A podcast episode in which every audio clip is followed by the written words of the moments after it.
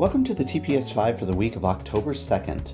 TPS 5 is a weekly recap of the latest in marketing, communications, and digital healthcare news, as curated by the expert hosts of the Touchpoint Media Network.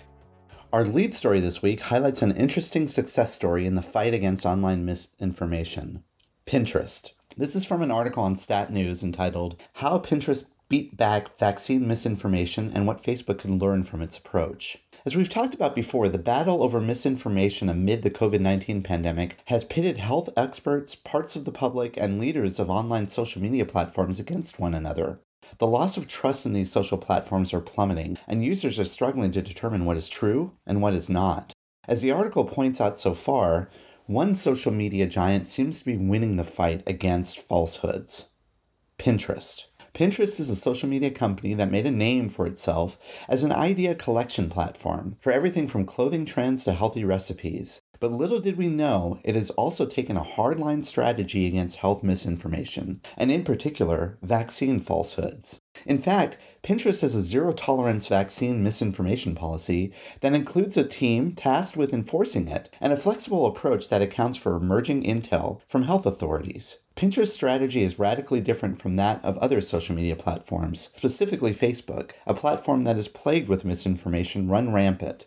Facebook has frequently cited free speech as the reason for leaving potentially harmful posts untouched, but has recently drawn criticism from health experts who say the social network hasn't done enough to combat it.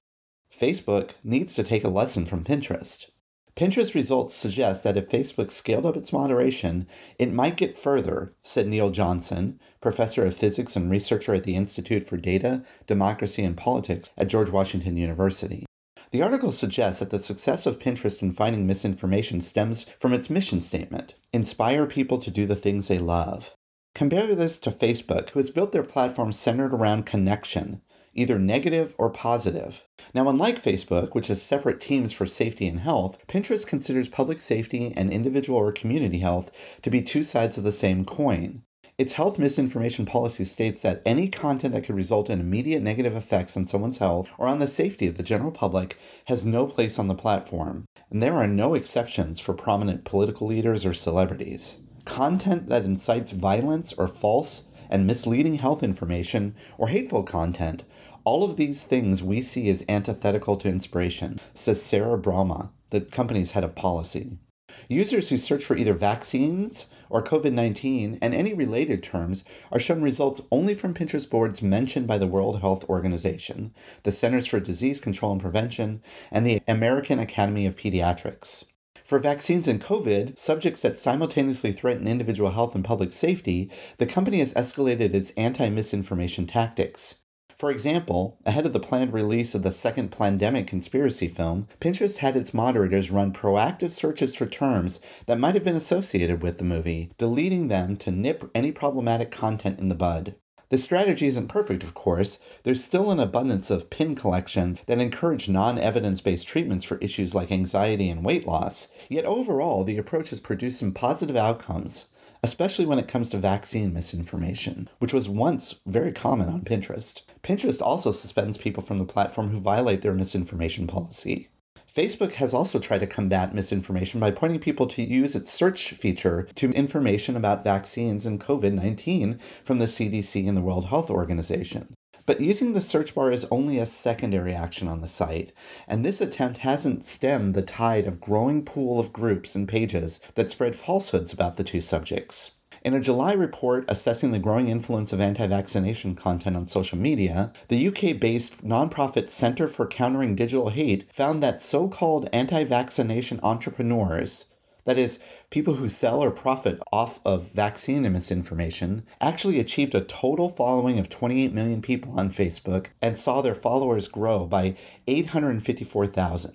For Pinterest, the company's approach to combating misinformation is dynamic, changing in step with the evolving guidance from public health organizations, including the WHO and the CDC. For example, back in February, when the CDC warned against hoarding masks, Pinterest banned ads for face masks and started cracking down on users' posts about them. Then, when the CDC changed its guidance to encourage mask wearing, Pinterest pivoted, allowing advertisers and the public to share content about masks, including tips on how to create handmade coverings. But unfortunately, given Pinterest's small footprint within the broader social media landscape, their efforts, while exceptional, are only a small impact on a much larger problem. On social media sites, when people don't find in others who espouse their misinformed beliefs, they simply migrate to other new groups or new social networks. It's like a forest fire, Johnson said. People just direct themselves. If they don't find what they want, they just work around it in another space. This problem is especially dire because of the way Facebook appears to help extremists recruit new followers. While pages spreading vaccine myths had fewer followers than factual pages, falsehood spreading pages were higher in number, faster growing, and increasingly more connected to neutral pages where people did not yet have a clear leaning one way or the other. If policymakers are to comprehensively address social media's misinformation problem, they need a research driven guide that details where extremists are making connections online and how they are recruiting more moderate or undecided individuals. As Johnson warned, you won't win this battle if you don't have a map of the battlefield. And now, other stories from this week. Healthcare IT News published an article called Patients Want to Download Their Own Health Data, report shows, which found that a poll from Pew Charitable Trust finds a large appetite for patient access and widespread support for providers who do better information sharing between EHR systems. The Forum for Healthcare Strategists, in partnership with True North Custom, published a post entitled Three Compelling Signals from the State of Healthcare Content Marketing Study.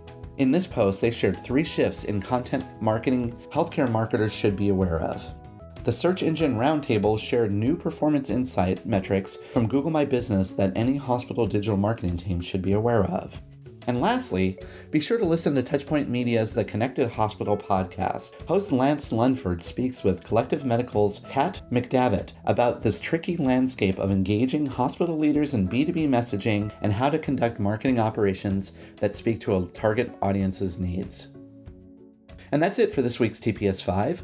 If you like the latest in healthcare news in an email format delivered weekly to your inbox, be sure to subscribe to the TPS report, which you can sign up for on the Touchpoint Media website at touchpoint.health. Stay safe, be positive, and have a great week.